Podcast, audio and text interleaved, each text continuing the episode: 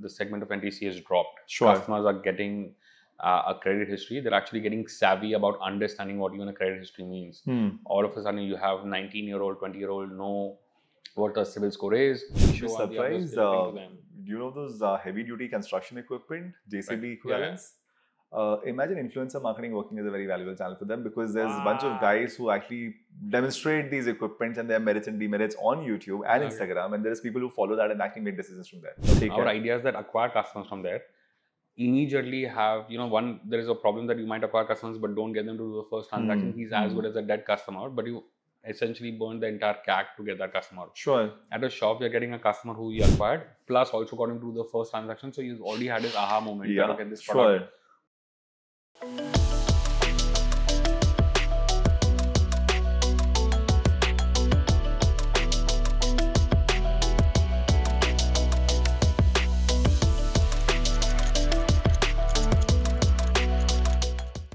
User engagement and retention is a crucial but least understood aspect of growing a successful business. We are here to change that. Hi, this is Ankur. Join me as I dive into conversation with the best and brightest minds in user engagement to help you navigate the why, what, and how of this subject. Good morning from this lovely office of Kish and Ring in Bandra Kurla complex overlooking the Mumbai airport. So I saw five aircrafts taking off while I was waiting for current here and uh, very interesting place, very lively and very energetic. Thanks for uh, doing this with us, Karan. Look forward to a very, very exciting and somewhat in-depth conversation. glad to be here just extremely excited to be part of this conversation Awesome. Karan, maybe just, uh, you know, to give uh, some little introduction about yourself and your journey to where you are today. Sure. So I'm uh, Karan Mehta. I'm the founder and CTO of Ring. We were erstwhile known as Kish. We've recently rebranded to Ring now. So rebrand. yes. Uh, we have been in the consumer digital lending market for about six years now. Uh, all these six years, we've been doing you know consumer lending where an individual customer comes to us. We very very quickly assess their credit worthiness and give them an instant loan. The whole premise that we started with is consumer loans in India were never digital, were never 100% instantaneous. You were always at a process, paperwork, multiple documentation before you get a loan. We took that entire process, made it 100% online. We made it 100% instantaneous. So at the end of the process, the money is deposited into your bank account. There's no human in our office who's looking at your documents. So And to our- validate that, on my way here in the traffic jam, I installed the application, set up my Aadhaar, got into the DigiLocker, I put my PAN in, and all of that, I have access to 10,000 rupees of credit limit in about 90 seconds total. yes. And, and that the 30 seconds got added because I was probably not holding my phone while driving. But good, extremely interesting uh, user journey and extremely efficient. Right. No, that's I think that's uh, what we had to change. See, in India, the challenge is when you're doing larger ticket size loans, people are okay to wait. Sure. Banks are okay to process you. But there is a mu- very, very large segment of India which wants smaller ticket size loans. They'll want loans of 10,000, 20,000, 30,000 rupees. They, anyways, won't be qualifying for higher loans. Sure. Now, for such a small loan size, banks are not interested. They, it's not worth their time. Hmm. The unit economics don't work out for them. And these customers also won't go through a lot of hoops to get that small ticket size loan. Sure. So there's a very, very large gap. And this target market is about 200 to 300 million Indians. That is the target market that we are addressing. And we thought that, uh, you know, we have to do it on the back of incredibly robust technology. It cannot be a manual process. It has to Absolutely. be a digital process end to end. No human ever has to interact for the customer to get a loan. That's the only reason we've been able to scale. We've scaled to a point where we are processing 35,000 loans a day, uh, acquiring close to about 1 million, cust- uh, sorry, 1 lakh customers a day, uh, with bottom of the funnel being 35,000, which led to Loans. customer acquisition of about a million customers every month. Wow. Yeah. Quite insane scale, right? Correct. So, you know, just to get this uh, perspective right, I heard you uh, talk about a little earlier in some other conversation about 60% of your customers being new to credit. Correct. Is that still how it is? No, it's actually that uh, the new to credit segment has significantly dropped in India Yeah. over the last few years. Lots of I credit. think yeah, lots of uh, c- companies, credit companies like ours, uh, the BNPL companies, the card companies have also started reaching out to a larger base of customers. So in a, in a good way, the the NTC profile, the segment of NTC has dropped. Sure. Customers are getting uh, a credit history. They're actually getting savvy about understanding what even a credit history means Hmm. all of a sudden you have 19 year old 20 year old know what a civil score is what uh, their civil score is what it means have to improve it what they shouldn't do so that their civil score doesn't get impacted Sure. and that's actually very very uh, you know good positive movement in india in general we our credit market is quite mature in the Yeah. sense that very few countries across the globe have a uh, you know, well set up credit bureau system. Something Correct. like even China doesn't have a Yeah, credit bureau yeah. system that works well. India has that, and that can become a very, very good factor in making credit available. Any segment of the ecosystem that wants to grow, credit becomes a raw material. So Sure. they, you want to pump in credit at every segment that wants to grow. In India, this young audience, the the 19 to the 30 year olds, uh, are aspirational. They really are keen to grow, both uh, you know in their careers and in their personal lives. Uh, credit generally has a multiplying effect. It Yeah. literally adds fuel to the fire when it comes to growth. Uh, that's what we are doing, to, uh, setting out to do, and these customers do appreciate it. They understand. They become savvy enough to understand how credit works. Uh, one of the biggest challenges across the globe has been it's been very difficult to convince customers that you have to pay for credit. Credit is never free, by either visibly or invisibly. When Sure. you use a credit card, and you're getting the loyalty points. Someone is bearing the cost Yeah. in the entire ecosystem. In, in the case of credit cards, the merchant is bearing, but he's going to transparently pass it back to the Correct. customer at the end of the day. In India, customers do appreciate the fact that for credit you have to pay. So you have to pay an interest rate. If you're a riskier customer, you'll have to pay a higher interest rate. If you're a less risky customer, you should get a better Is deal. that there yet in It's terms there. of riskiness uh, being put into the price Very bracket? evidently. We are actually Yeah. the best examples of that. So we are in the market. We compete with companies like SBI and HDFC, where you'll get a loan for 11, 12 percent. We Hmm. offer a loan as 18 percent. Okay. Customers still come to us just Sure. simply because they will not get a loan from the others. We charge them higher because for us the cost of It's the acquisition is cost, higher sure. and the riskiness of that customer is higher. So we have to kind of offset it uh, in our interest rates. Hmm. But that is working. The free market model is working. So just to is- uh, you know understand the segments of audience you're dealing with, there's a large bunch which is the 200 million you spoke about, which is uh, you know getting into credit and they're getting these 10,000, 20,000 kind of loans, and then there are higher ticket sizes and there's the interest rate play. So what would be the sweet spot or the the you know hot segment for you when you say that the interest rate of this bracket and loan value of this bracket is the most customers that we're dealing with today? Uh, so we get customers in the 20, 10 to 20k range, Okay. uh, and they are the ones who are coming in at about an interest rate of 18%. Okay, Uh, and these are the customers that are the sweet spot for us. These Sure. are generally, and I'm just uh, very top level profiling them. A large chunk of these customers are young users who are either in their first, second, or third Hmm. job. So one of the criteria for us is we only give out loans to people who have a steady income sure. st- steady doesn't mean a salaried job. It Sure, should mean something. a self-employed uh, Hmm. carpenter or you know Money coming mechanic. into the account somehow. We just want to make sure that they have inflow of money into their Hmm, account every hmm. month. Uh, can come in bits and pieces throughout the month is also fine.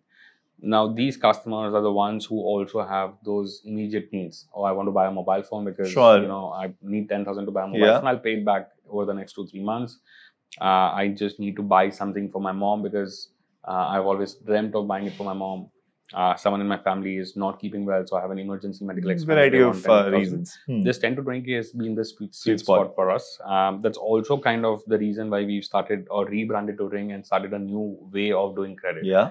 which is the transactional credit piece so one of the things that we realized in Kesht is most of the customers are taking the loan into their bank account Right. and then going to places and spending using google pay phone pay and whatnot Sure. right we thought that it's a slightly roundabout yeah. manner Yeah.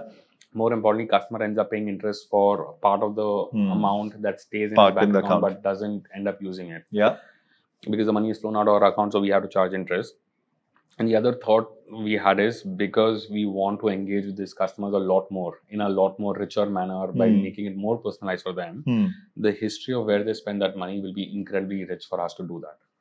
Uh, so that's why we've actually pivoted to this model which we call transactional credit. It's Right. instead of giving you an outright loan that Hmm. okay, that money is in your bank account, we will give you an equivalent or probably higher limit. With a limit, you can give them a slightly higher limit compared to a personal loan that you'd be able to give them and tell them this limit is available for you and you can use it everywhere online offline for your bill purchases if you want an emergency need you can withdraw that into your bank account and You withdraw could. from an atm as well Sure. so we support all of this within the ring platform the beauty of the product now for us is that we get insights onto where the customer is Absolutely. using I it. was going to ask you the simple, uh, very basic level insight. How what percentage of now is getting paid to merchants versus drawn to bank accounts now? Right. So now I think a good 60% is being used at merchants. Awesome. 40% is being drawn to sort of the, the remaining 40%. I think about 10 or 15% are using it for bill payment. So we Right. have a um, BBPS integration within our app where the customer Hmm. can pay their bills.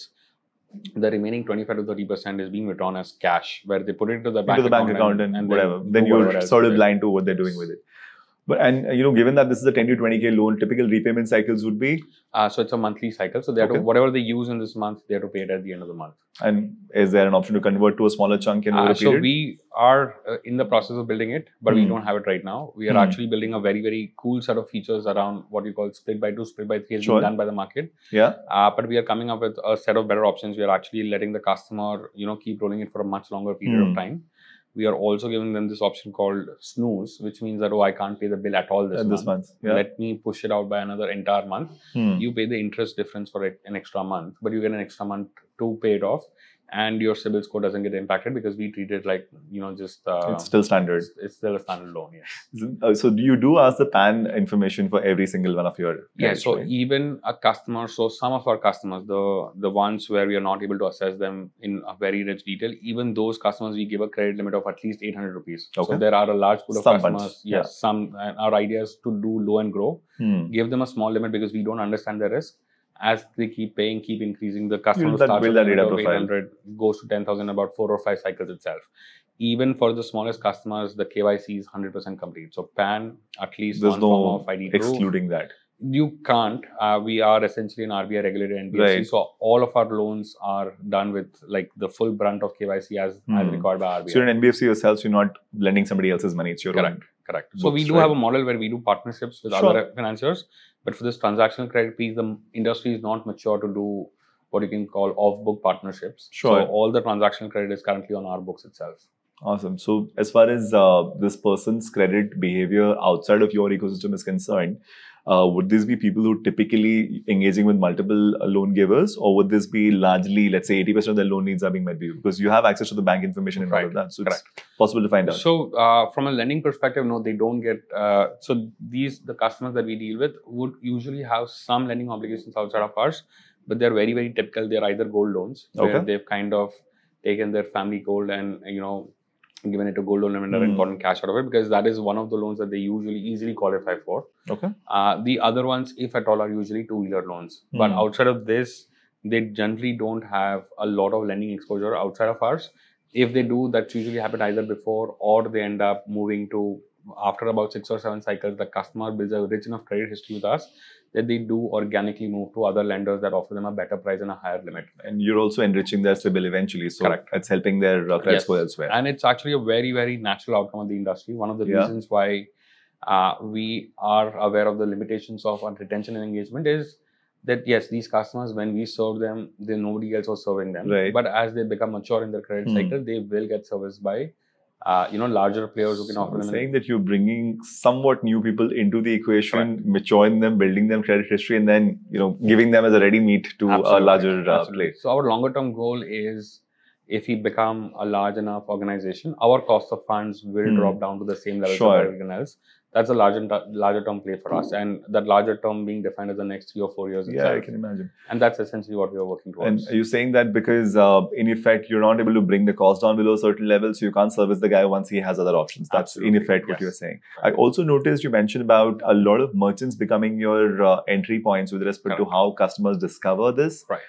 And places like Chroma sell a lot of stuff on EMI, so now there are more merchants who can sell uh, stuff on Kish or now with Pay with Ring. right. Is that a large part of your customer acquisition play now? Very large part. So one of the one of the I think tent pole uh, ideas with Ring, one being transaction credit, the other being how to acquire these customers, Right. go to market.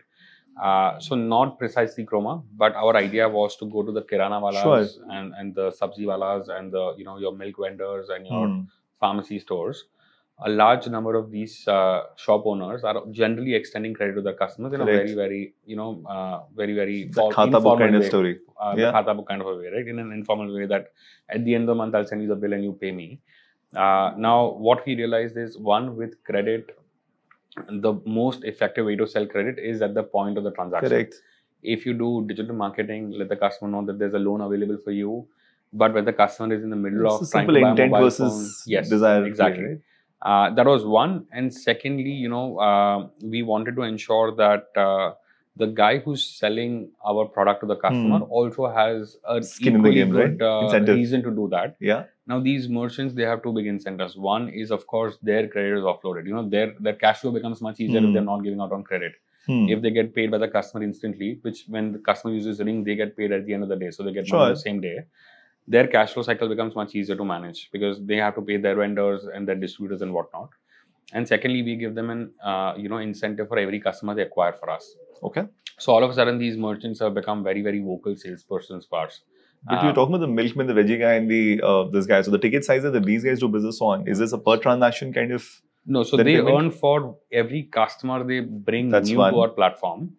And on a per transaction basis, they actually don't make anything. Although we have incentive schemes that if you if 10 ring transactions happen at your shop, we'll pay you uh, 50 rupees, 40 rupees, 35 rupees. as So it's separate. kind of like how at the Google Pay and whatever kind of Correct. uh, QR Absolutely. codes. There's also a pay with ring system Right. here, and people who are coming in, they can do this, and they will be probably educated by the shop owner Shopkeeper, yeah. to say that you can actually install this app, get credit, and do this over there. Correct. But that's my question. Um, you mentioned earlier about twenty to thirty thousand rupee being the typical ticket Right. sizes, but with this route, when you're acquiring customers, it's a very different uh, kind of audience in some sense. Yes. So what we're actually doing is we're acquiring customers from there. They Huh. will start at a limit of 800, 1600, 3000, 4000. But these same customers within two or three cycles upgrade to 10 or 20,000. Take Our care. idea is that acquire customers from there.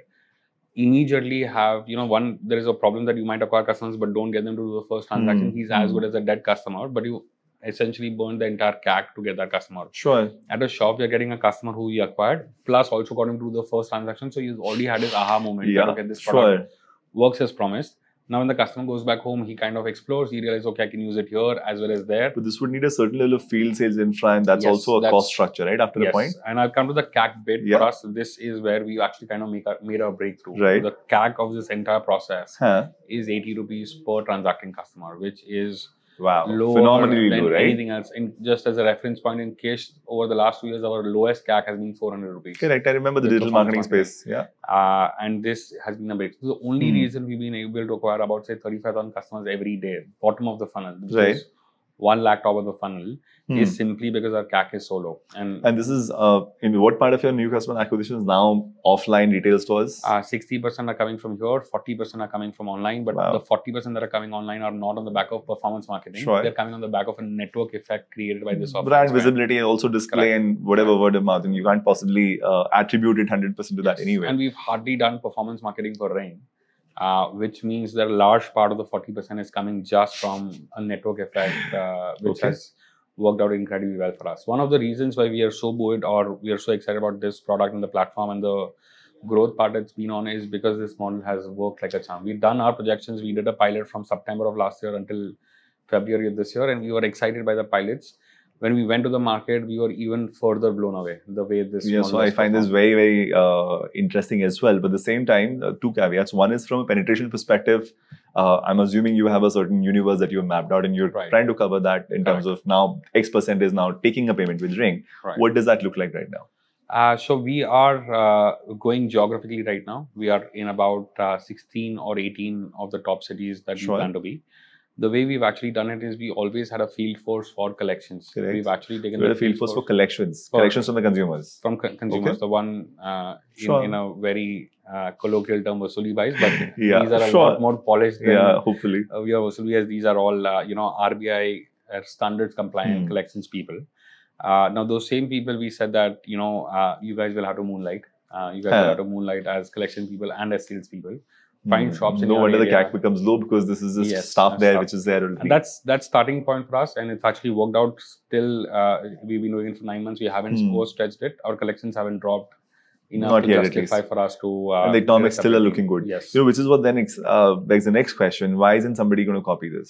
Matter Uh, of time, right? Believe you me, uh, when we started this, the biggest question we've had, and after the results started coming in that this model is working, we were kind of scratching our heads that guys, we couldn't have been uh, so prescient, right? Someone has to have been doing this at scale. But what we realized very, very quickly, at some level, Google Pay, Phone Pay, Paytm do exactly that, right? They have a Correct. large sales team that does this. Did all that merchant QR code acquisition. chipkana, The only difference is in payments, you don't make money. Uh, correct? In in credit, Which is thanks union- to UPI, one fine day people stop making money on Correct. payments, right? uh, in credit we make money on every transaction the reason we are able to incentivize the merchant the reason we are able to fund our sales team is because we actually make money on the back of these customers we don't make money for the first three months the ticket sizes are too small in the first three months um, their uh, you know the amount of Sure. the revenue uh, we make is very little but as soon as the credit limit goes keeps increasing we make more money more importantly the beauty of this model is within the first two or three cycles all the bad apples get filtered out when the ticket sizes are Yeah, very small. yeah. So by the time we get to a ticket size of 20,000, where we're going to really make money also on, on a Hmm, monthly basis hmm, from these hmm. customers, all the customers are actually by definition good because they've paid three cycles. They've gone through worth that of cycle money. yourself. Uh, and And, that this works out is very your well for exclusive us. data because they've been transacting with you over there, Joy. Correct. But uh, you know, so that's where the question of who's your direct competitor, uh, competitor exactly doing what you're trying to do, because people have, let's say, flavors and variations. Right. But how aggressively competitive is exact so space? in in in uh, direct competitive fashion, very few of them. Nobody is doing it in the holistic manner that we are doing so it. the offline acquisition and then the graduation towards mainstream is your Correct. unique play. and uh, while we are acquiring offline, uh, we have a partnership with SBM, Yes Bank, and RBL to offer cards to these customers. Okay. That we had issued cards way back in June, July, August. Went on a pause because of RBI guidelines, but we are restarting issuing cards This, this, is month. credit cards you're going to be issuing. This, these are going to be But co-branded which is credit what cards. also amuses me. Credit cards have always charged 36% interest while you're doing a 18 now. Yes. And 18 uh, has a, let's say, zero interest period, or is it no, no, no. straight it's- away it's interest. a straight away interest. So the So you're gonna difference pay. between us and credit cards is credit Yeah. cards don't charge you for the 45 days correct? of the period, but beyond that, they charge you 36%. Right. uh, 36% has now become a good number. There are now card companies that charge all the way to 48%. I agree. Well, Which Yeah. is, I, I just don't get it. It's so weird. That's the when I told you that someone in the industry somehow someone has to make money. correct. Customers will pay for it transparently In or uh, some fashion or with, the with other. the lack of transparency. That is one way for them Huh. to make money. Uh, so coming back to the point, uh, you know that uh, ultimately what we are trying to do is because we can make money, we are we have a visibility that we can scale this to pan India without ever breaking a sweat. For Sure. us now, it's just Hmm. the model of saying that oh, get X number of sales guys hired in this in this. Uh, So you it's know, more of an segment. execution topic and strategies kind of sorted at Exactly. least for some time to come. Strategy is sorted, e- economics are sorted, Hmm. and our kind of playbook is also sorted. We know which are the kind of merchants we want to go Hmm, after, hmm. which are the merchants who end up being sticky, what are the points that the merchants really like about our product, uh, and at some level. So, one of the points I wanted to mention is the QR code we issue to these merchants doesn't work only as a ring QR code, it's Right. a standard It's vanilla a normal UPI QR QR code. code. Yeah. So, the merchant can will accept money from Google Pay, Phone Pay, Right. that money hits his bank account just the way that Mhm. Google Pay PhonePe does. In addition to that, he gets a ring, uh, you know, platform where a customer with a credit limit can come and pay him as well. So Right. the merchant is thinking, oh, I, you know, for me, it's a consolidation of Hmm. two different. I don't products need into five one. whatevers. I can just do with this QR. Let's assume that I was accepting 100 Google Pay payments earlier. I continue to do that just as seamlessly, and the off chance that I get five additional uh, ring customers, I will get that as well. Does it also ring that Paytm wala bell? You just got No, 100 we are rupees. we are uh, in the process of launching a soundbox ourselves. Oh, but you're it's about three or soundbox four months yourself, out. you're right. Yes. Okay. Paytm has done a very, very good job with that innovation. It's, But I just wonder they'll have to either buy you out at some point if they have the balance sheet for it, because Right. you will become massively valued uh, yourselves. Because otherwise, how do they monetize? They have the distribution, but I think everyone, uh, and that's been the running joke in the industry, right? Anyone who can't figure out how to make money from their primary business is going to get to lending. And that's which one is of the everyone reasons- does, right? All the Yes. B2B marketplaces are ultimately lending businesses Yeah, as well. and that's why we realized that, you know, it's it's a much better space to be in the credit space and to go after payments rather than to be in the payment space and go after credit. you know, so because this, credit is a very very DNA thing. You know, you can't do lending. You can't just wake up one day and say that oh, I'm going to launch a credit. I product love that tomorrow." DNA wala approach, and it, that uh, brings me. I understood you've done swipe before for a small period. Correct. Uh, what was that about, and what were your learnings from there? Swipe was essentially a mobile point of Swipe. sale solution, Easy Tap or M Swipe in Same India stuff, or Square huh. in the US. And kind of the reason I moved back to India from the US is Square had just taken off in a big Right. way, and uh, it was a truly truly problem solving product. Uh, me and another co-founder moved back to India to start uh, Square, um, a Me Too product of Square in Sure. India. Uh, and we very quickly realized that uh, so we built the hardware, we built the software, I built a fantastic team Hmm. of engineers and product and, and the banking relationship people as well. We got partnership at that time with RBI Bank and Citibank. and We were just about to launch the product, but at that time uh, we quickly scoped the market. We realized that you know maybe India is not going to do so well with plastic cards in general Hmm. distribution is difficult. Uh, you know, even if you get the cards to the customers, getting the point point of sale machines out is going to be painful, which is precisely the problem we are trying to solve. Hmm. But when we tried to speak to the people, we realized that you know it's not that the p- point of sale hardware is a problem. The the concept is difficult for them to understand. Uh, Right. Expectation that they should have an internet connection and electricity This is still John 13 we're talking about. this is 2013 we're talking about it just was impossible so we very presciently uh, me and my founder said oh you know what uh, we were literally the next day was the launch Huh. Then we you were decided to pull the launching plug. we said that oh and uh, the uh, the problem with a pro- product like that is a long-term commitment. Of course. It's not a software product that you can say, oh, you know what, you're shutting shop, you're going away. If you have sold physical hardware to a bunch of merchants who paid you money, you can't just shut shop overnight and also, you know, Correct. uh, walk away. So we knew that if we went down that path, it's going to be a long, drawn-out path.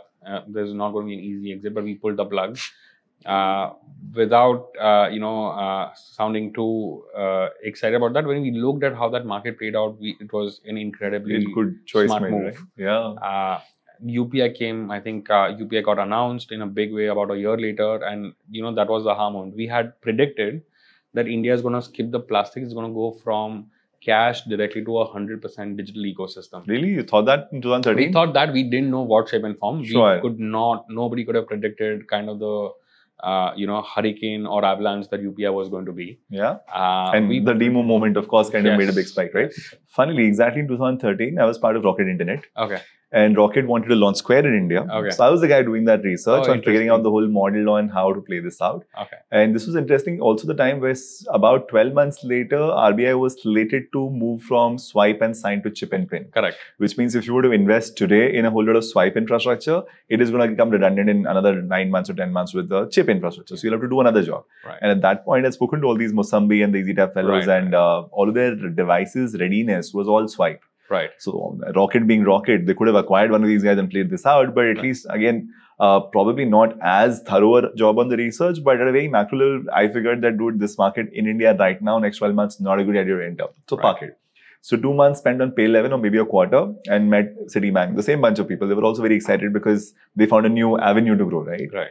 Uh, and we paused it. And off late, I also saw some of these e-commerce delivery fellows carry a card device from an M Swipe M-Swipe, or yeah. whatever. But then I also saw a quarter later, the same guys are now coming with a QR code on their phones. Correct. They've all figured it out, Absolutely, right? It's a yeah. Blue Dart QR code or it's a Courier Company QR code, Right. but the device is gone. It's- so your uh, foresight in whatever fashion it was seems to have perfectly, perfectly panned out, right? Awesome. So, well, I think you're in the digital business, you're in the lending business. I, what's your size of the the data science team? Uh, the It's an army, right? analytics team is about 30 people strong. Yeah. So we actually have uh, two parts of the analytics team. One is what we call business slash risk analytics, Sure. which So is that'll be the risk model scoring Yeah. sorts. and all of the business, uh, you know, the business models on how delinquency is playing out, Huh. how do we acquire, and all of that. That is uh, headed by this uh, incredibly sharp uh, colleague of mine called Neha. Sure. Uh, she comes with ex. She's uh, ex TransUnion, uh, ex Lendo. Lendo was uh, this credit decisioning company on based on social media Hmm, graphs, hmm. uh, and she's built a fantastic team. So Uh, lending distance on social media graphs. I remember there was this company in uh, Kenya which was doing a lot of very interesting work purely on mobile data. right. And uh, in terms of your own data set processes that you mentioned, you do read a lot of information from the phones Correct. uh, of the people because it's it's quite rich. Right. So while somebody might worry about privacy laws, but I understood that you have extremely serious privacy setups here. Yes. But at the same time, the amount of richness of information that's here is very valuable.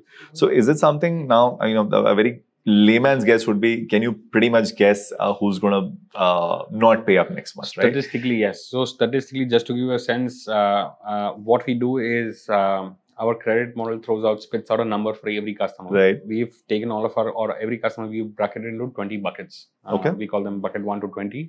You Every- name them something, No, no, no. newbies, These this, are that, whatever, just one buckets. to 20, and one being the best set of customers, 20 being the worst set of Acha, customers. worst from a credit score perspective. Uh, yes. So uh, what our model outputs is Sorry, uh, Yes. what's the split like?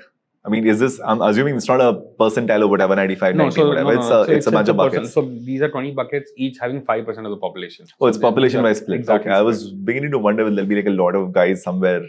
No, no, no. no. this so is percentage. That's so that's our fine. model is a machine learning model, Huh. which is essentially doing the curve fitting on close to about 150 features. And Okay. 150 features take into input the CIBIL, the digital footprint, the behavioral, the demographic, all of it into account, Sure. and it spits out the number. The model number is a very, very simple number. It's called probability to default. Correct. The higher the number, the higher likelihood. And that this you're will gonna also default. be, uh, let's say, changing with time, right? Yeah, Because it my changes probability to with default time. suddenly changed three days ago, maybe. it changes on many many levels it changes when the macro changes so as soon as uh, covid hit we had to retrain our model because Right, all of a sudden of the course. same customer with yeah, the same behavior will behavior change.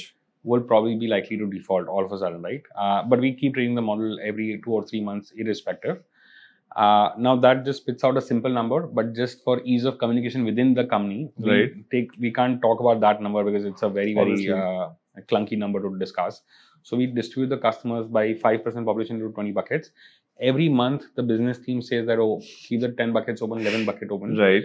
but whe- when we keep 11 buckets open there is a precise number that on this pool you will Hmm. see a delinquency eventual delinquency rate of Of a certain 1.8% number. 1.7% Yeah. Yeah. it is generally accurate to the first decimal point uh, cool. and generally accurate to the second decimal point And this as well. is like the That's- core of your IP This is- created, yes, right? The this trained is- model which has gone through all of this. And there's what, four years history of delinquency is already in the system Yes, now at so whatever we- scale and level? uh, at last count we were processing our our model was being trained on about 14 million loans 14 the- million loans. and this is about Which four is years of big worth enough of for your history. purpose? Oh, uh, significantly bigger. up. Yeah. The cutoff for to train this model is as it is 150k loans. 150k Really? loans will get you to a very very accurate curve already.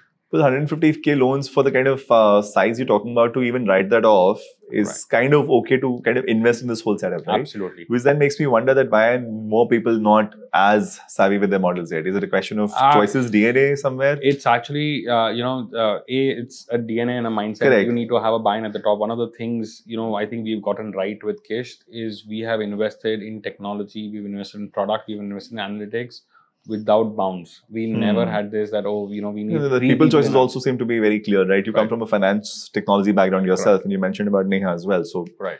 very clearly a conceptual clarity that this is how we want to play this out. Absolutely, absolutely. And the other thing is when you take a step back, uh, again, one of those things that plays out in the favor of a credit or lending company.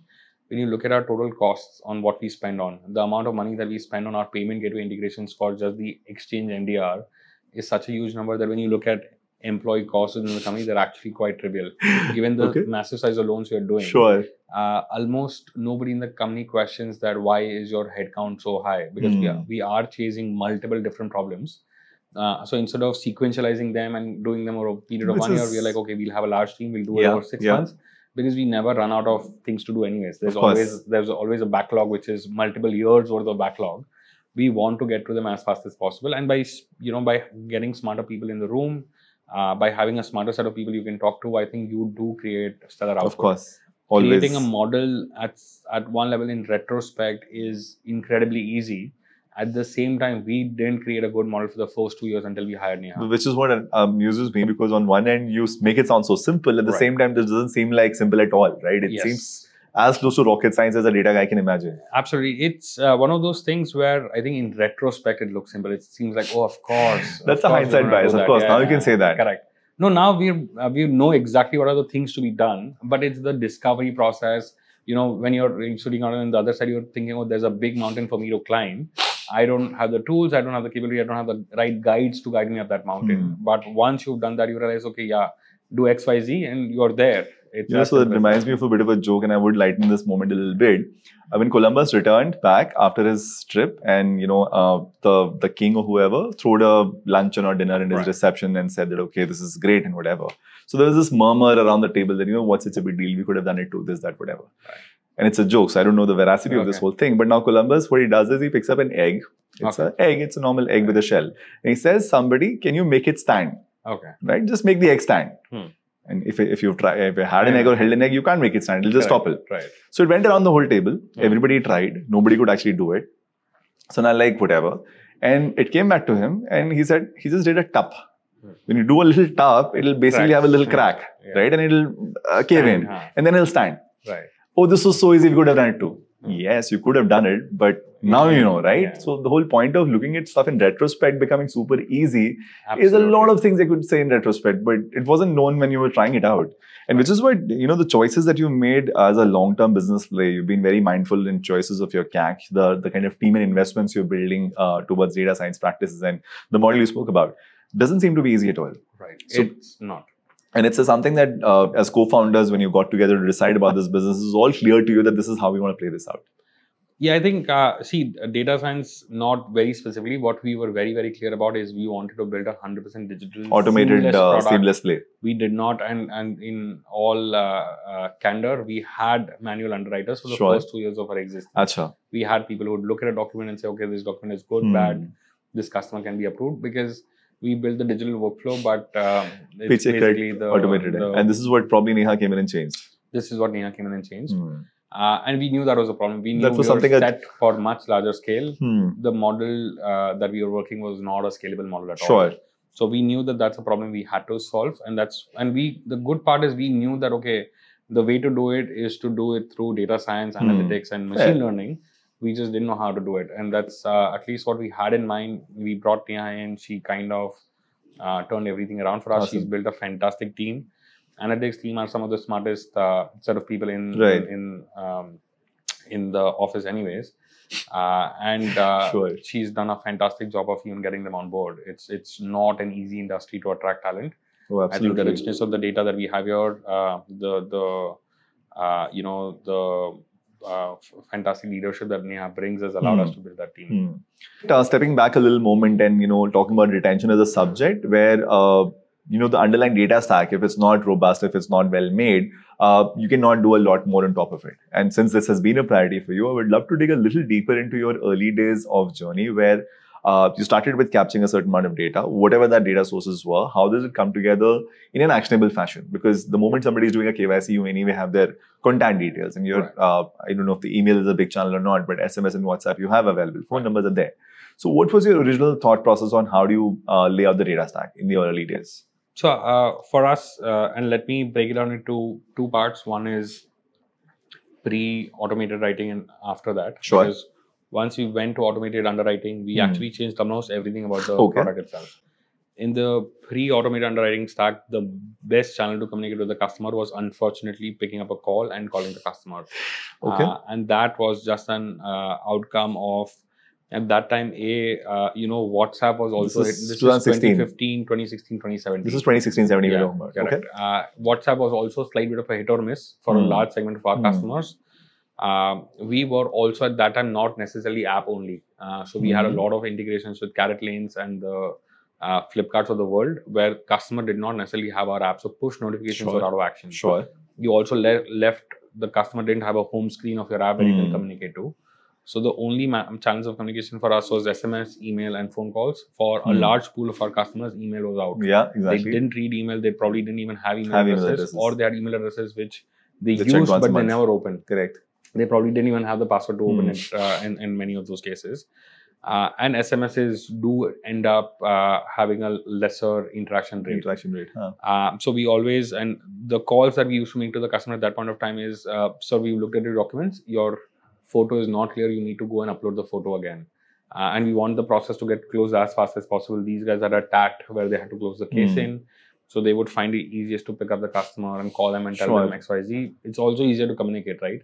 Yeah, but it's also expensive to scale. super expensive, which is the reason why we knew when we saw that This has to stop. process, we knew that okay, there are 10 underwriters right now. Uh, the scale at which we want to go to, we, these 10 will have to become 10,000. And like, okay, there is no, we way can in get that. hell Yeah. uh, are we going to run a company that has 10,000 underwriters working in some, uh, uh, you know, back office uh, doing this process? We, they But that's kind what a of- typical large bank would have, right? uh, large banks actually do much lesser loans of much higher value. That is why Sure. they love home loans, they love car Yeah, loans yeah. because they can essentially, and that's where the unit economics come in. Uh-huh. So, the, the cost of doing this is more because of the underwriting uh, Exactly. element. Sure.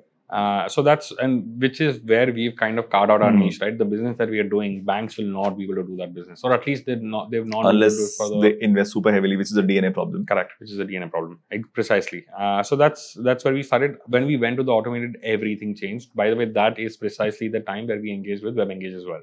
Awesome. and I still remember, uh, you know, the, the the time we had uh, discussions with your team. Uh, I know there was a person called Krishnan that I interacted very closely with. Mm-hmm. That's uh, because we were grappling with this problem that oh, and that is the time roughly where we said all of our customers will now take a loan only through our app and Right. no other channels, no Hmm. online this thing. So, you've killed your uh, online discovery. We've wala- killed our online discovery. We've kind of made it almost mandatory that any customer who takes a loan from us needs to Hmm. get our app. now. No, and I think in lending, the interesting thing is everyone is targeting a separate niche. It's- Hmm. There are many, many niches. You'd be Uh, it's surprised. like amazing. Uski to, they were talking about uh, somebody taking a loan for a 800 rupee kurti, somebody taking a loan for a piece of cosmetic and stuff like that. I was very amazed at uh, the kind of penetration this kind kind of stuff can reach. But anyhow, that's a full fledged discussion, in itself. Just a small tidbit. When we Yeah. were starting Kish, when we were doing the landscape, in in large parts of India, there are lending companies that focus only on lending for truck tires. There Okay. are companies, and these are your small lending Hmm. companies. Their only business model is when you want to buy a truck tire, they will finance because truck tires are 20, 30,000 a piece. Hmm. These truck drivers don't have the money Liquidity. to fork out. It, Hmm. It's about one, two and a half lakh when you want to change the whole set. Hmm. So companies exist for that. There are companies that do only lending for ear implants.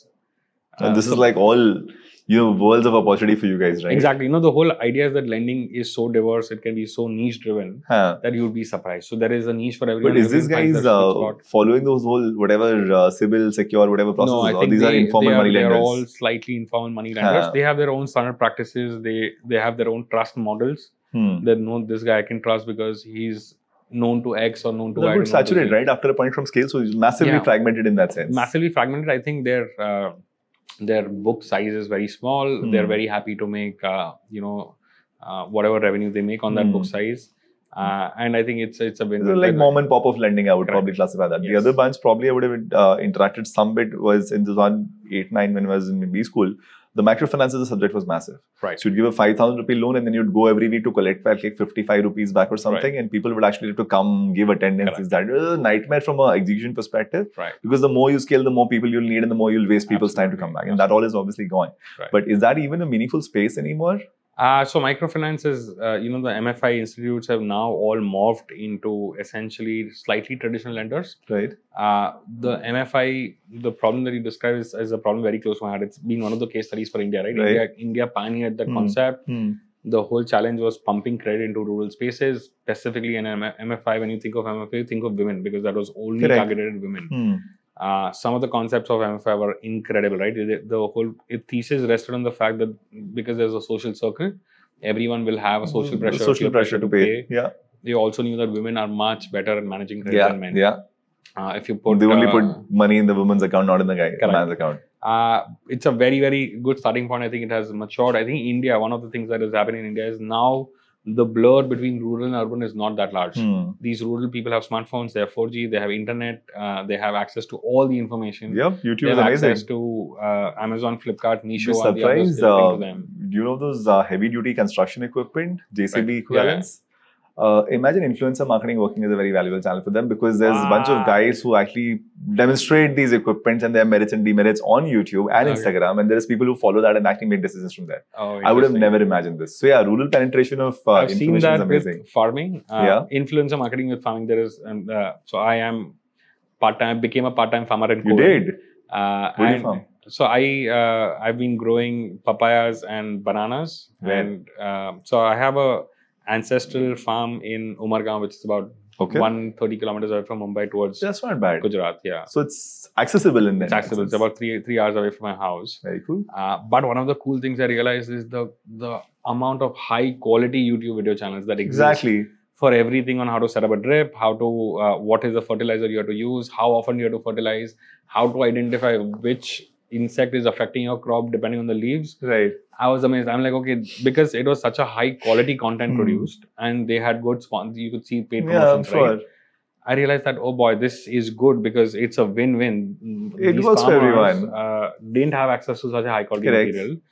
This influencer is making money, but all credit to him. He's doing This is he's making quite sure the whole literally- bunch of stuff is getting penetration, right? In the And markets. the other thing is, I did a lot of research on my own. The guy was actually giving very credible information. Good it was stuff. not like a charlatan or Yeah. everything. Just everything was on point. I followed a lot of his instructions and I did well. Uh, so just it, it, India is uh, is in a different Awesome. And crazy. so this guy place right Neeraj now. Chopra said, right? He learned his javelin practice by watching Olympians on YouTube. So, of course, a lot of marketing uh, for YouTube for Correct. free for that way. Correct. But coming back, so rural markets do have a stronger education, and microfinance businesses have now morphed into traditional lenders. And in your case, uh, you talked about a topic close to your heart. So, is this an opportunity slash area of conscious conscious focus from your perspective? Uh, not directly. It's it's you know been a learning uh, when whenever I've spoken about uh, what is it that you can bring additional with lending. You know the social element is one part that Sure. you always do bring. No, I, I'm being very very again candid. For me, it's essentially the m- business has to make money. It course. has to pay uh, salaries. It has to make value for our investors. Uh, no doubt that i- is the primary duty of ours if along at the same time you could uh, you know have some social impact um, social impact by while not being a uh, not for Not being a not-for-profit. organization But very fundamentally, you know, when I looked at that space reasonably closely, these are uh, women who need working capital to probably either, uh, let's say, buy raw material and translate it into a finished product and sell it at a 50% kind of gross margin. They Right. rotate this on an everyday basis, Right. which means their appetite to absorb cost of credit is quite substantial. It's just that they don't have access to any credit. absolutely So if it's a fisherman who needs a new net, he's going to make that money back in like three days. Yeah, but absolutely you know he needs that money to buy that net to start with there was this um, all of these, uh, I would say, textile kind of place where people need to buy threads and cloth and raw materials and whatever. And for want of that piece of credit, they will end up not being able to take that job. Right. And if you're able to g- make this accessible, this is women self-employed, uh, 10, 20,000 ticket sizes as well. Again, same. Correct. And it's massive because it can unlock an insane amount of opportunities for these guys. Absolutely. So, from a structural perspective, right now in your systems, this is no- not an audience you have gotten to, or do you see some signs No, now? so we uh, almost so we do the way we've been distributing our loans or not by design by uh, by just uh, the way it's played out. It's forty percent is urban, which is tier one and tier one cities. For us, tier one are the top twenty or thirty cities. The next forty percent of our loans go to tier two and tier three cities. The last twenty percent go to rural. Hmm. rural when we looked at the profile they very strongly overlap with this profile they are people who are borrowing from us to get either raw material or to fix an equipment that they are going to use for their trade this is essentially These have trade been credit. acquired digitally, or these have been acquired offline? 100 percentagely we never That's right. we we never go offline except for this concept of acquiring merchants Correct. but we never go offline for customer acquisition directly Huh, are but still coming to the the pitch offline tab. merchants are ultimately going to acquire customers. Ah, so too. this is on the Kist platform, which is the personal loan Right. platform. Uh, uh, in Ring, we are s- so far only on the top 16 cities Hmm. yet. You're still maintaining these two as distant. Uh, so yes, uh, we had pieces. to unfortunately Kist, not unfortunately, but I would By say design. fortunately, Hmm. uh, Kist has a massive brand recall for all of Sure. our customers. We And it's a didn't great want name all to of a have, sudden right? Kist is overnight- like the default word. yeah, yeah, yeah. and we didn't want to overnight tell them that oh, Kist has become Ring. You guys are on a new platform, Hmm. and there's a different form of credit now available. Although what we were offering as Kist is a subset of Ring, Right. but the primary focus of Ring is transactional credit with the option of withdrawing. Hmm. So what we've done is we've kept at least the consumers kept both the platforms up and running right now over a period of time with the right kind of uh, you know messaging, the right kind of Hmm. communication, the right kind of education. We're going to be Yeah, transitioning all the consolidate. customers into Ring itself. Fair enough. At the same time, telling them that whatever product you are using in Kist is equivalently available in Ring, but there are three other additional products available for you. Sure. That way. Which is a journey as well, because if you Yeah. don't do it carefully, it can be quite a Absolutely. deal breaker. Okay, so well, back to our uh, thought around the data stack that you're putting together when this shift happened, when you looked at WebEngage as well and started to build this underlying data setup of uh, user profiling and event attributes. So a lot of things that come in the way. So would love to understand a little more about what was the thought process that went into building the original data stack Uh, in let the me- new version of Got it. it. Let me take a step back and tell Huh. you what the pieces of our data stack are, right? And there, there's very, very rich data. One is the hardcore demographic data that we get from KYC, very, very standard format. For us, it also comes from a very trusted source. So there is So it's as no- authentic as it can it's get. as authentic as it can Hmm. get. There are no gaps. There are no uh, you know 100%. things that we had to bridge or assume or guess. Uh, the second set of data is all of the credit related data that we get from the bureaus. That Mhm. how's the customer's credit score, how many loans he has taken, how long has he been active, credit card user, not a credit card user, gold loan user, not a gold loan user, so on and so forth, and many, many You such basically make attributes. each of these into user attributes and, attributes. Yes. and it's the user profile. Correct. Uh, the third re- data source for us has been uh, our digital footprint.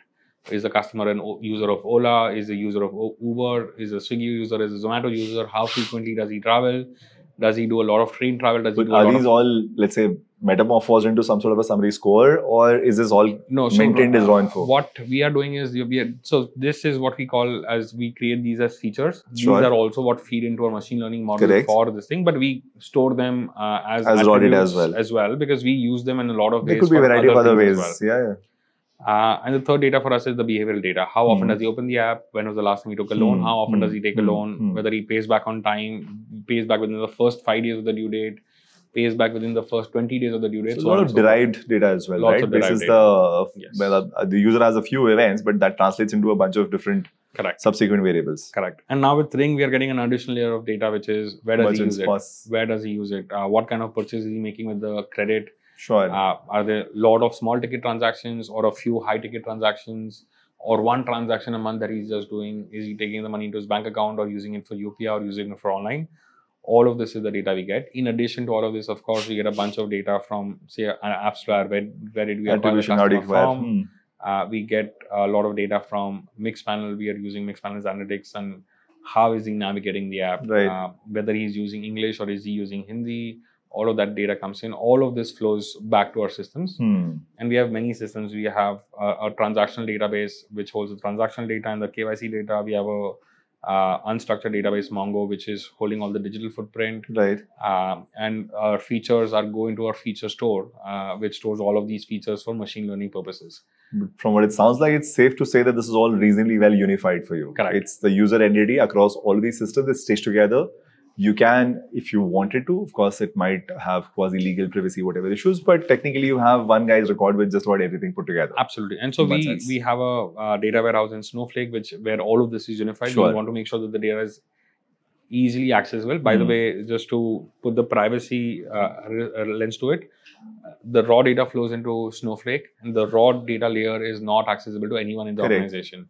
The first level of roll up that we do in Hmm. Snowflake strips every single PII data. Identifiable information. Uh, Hmm. So all of a sudden, you have a bunch of very rich data, no But way to map it back. can't to a do anything customer. with it. And of course, uh, the only very very uh, involved analytics people get access to in the first level of rolled up data. Hmm. Most people operate at what we call the second level of roll up, where Right. you're actually rolling up into a lot more meaningful attributes. Much more uh, aggregated sorts. correct, and Hmm. that's where the richness lies. Correct. The complexity is reduced because they don't have to do any, any, any more computation. And this layer, the second layer of roll up, is what forms the basis for almost every interaction that we do with Correct. Hmm. the customer. Uh, this is also the data that flows into WebEngage for us. That's Correct. Hmm. the layer that we basically uh, push to WebEngage, and that's where we decide our cohorts. That we, that's where we decide our flows and campaigns and everything. Got it. So unification is sorted. Now, in terms of uh, let's say segmentation, you mentioned those 20 buckets that you had, but Right. that's one way of looking at it. Correct. But I'm assuming you have many different ways of breaking this audience down: tier Correct. one, tier two, men- gender. Absolutely. So, what are the you know uh, most important uh, ways in which you break this down? Uh, so the the most important way for us to break it down, the primary one is what we call the uh, the behavior or the repeat behavior of the customer. Okay, We bucket customers into new customers that we very freshly acquired. They've been with us. is there a for- frequency value to this? Uh, the- one loan or less. one Uh, loan or less. Okay, Uh, then is another part which we call early repeat. Early repeat are customers. And by the way, when I say one loan, as in the transactional credit spaces, this is one billing cycle. right. Uh, then we So have one loan and one repayment as well, or uh, or one loan or active ongoing Active. whatever Hmm. the first loan is where there is a very Hmm. very different set of communication Sure. very very different set of education information messaging to the customer because this is a customer where we want But then you'll have the Into- recency variation also, no? Because there will be people who will be at this like from three days ago, but there'll also be Oh, people who are absolutely. Hmm. like three months ago. absolutely so within So frequency is the first cut. frequency is zero the to first one. cut uh, sorry uh, the way we do the first cut is we call these new customers that's one Right. bucket but New within new customers. we have Hmm. many many different Yeah, campaigns yeah, so for- level one, I'll come to level two for Correct. sure. I know there's a much more uh, Right. deeper play there. the second uh, bucket is what we call early repeat customers within in their second to their fifth loan which Okay. is where they've kind of gotten ingrained in the system Hmm. but they're still not people will say uh, are super super active Sure. and the third set of customers are the late repeat the late repeat This is this term that I'd heard from somebody in the B2C space called glue frequency that if you've taken four orders, the probability of repeating for the fifth one is about 80%. Do you have a number like that in your situation? so one of yes uh, in fact we call it the uh, the r number uh, the R number, okay? uh, essentially, what we've seen is the first to second loan conversion, uh, we see a drop of about 40%. Only Right. 60% people stay back. Correct. very surprisingly, second to third, third to fourth, fourth to fifth, all the way until ninth are Huh. all about 90% retention. There's no difference 90%. between second and third Correct. and seventh and eighth. So after second, you kind of covered. kind of covered, Hmm. yes. Uh, the reason for that is the biggest uh, chasm for you to cross is the first to second. First to second. Yeah. Whatever experience, and which is why there is a special bucket for us called new. making sure that you're doing all of that very, very Yeah, thoroughly. because this is where we optimize, over optimize, obsess, and literally go Fun fact: all consumer businesses, the massive leap is exactly where this is, the first to second. I mean, Yes. you acquire a whole bunch of them, but they don't come back, which Correct. basically means your CAC is all written off, and Right. the whole business model falls apart because you don't have enough repeats. correct. So yeah, absolutely. So the first to second is done. and Second to third is Right. good condition. And third to fifth is also where we e-, end up focusing on cross selling them other Uh, products. then there is value creation of value various creation kinds, is right? happening. And once the customer has gone to sixth or higher, at some level we know that this This is on customer is gonna autopilot be- now. Yeah, Uh, he's on autopilot now, but You're we also want going to make graduate sure- from your And we kind of have to kind platform. of reinforcing to him that oh, we'll serve you better than other people will now serve Right. you because we know you very very well.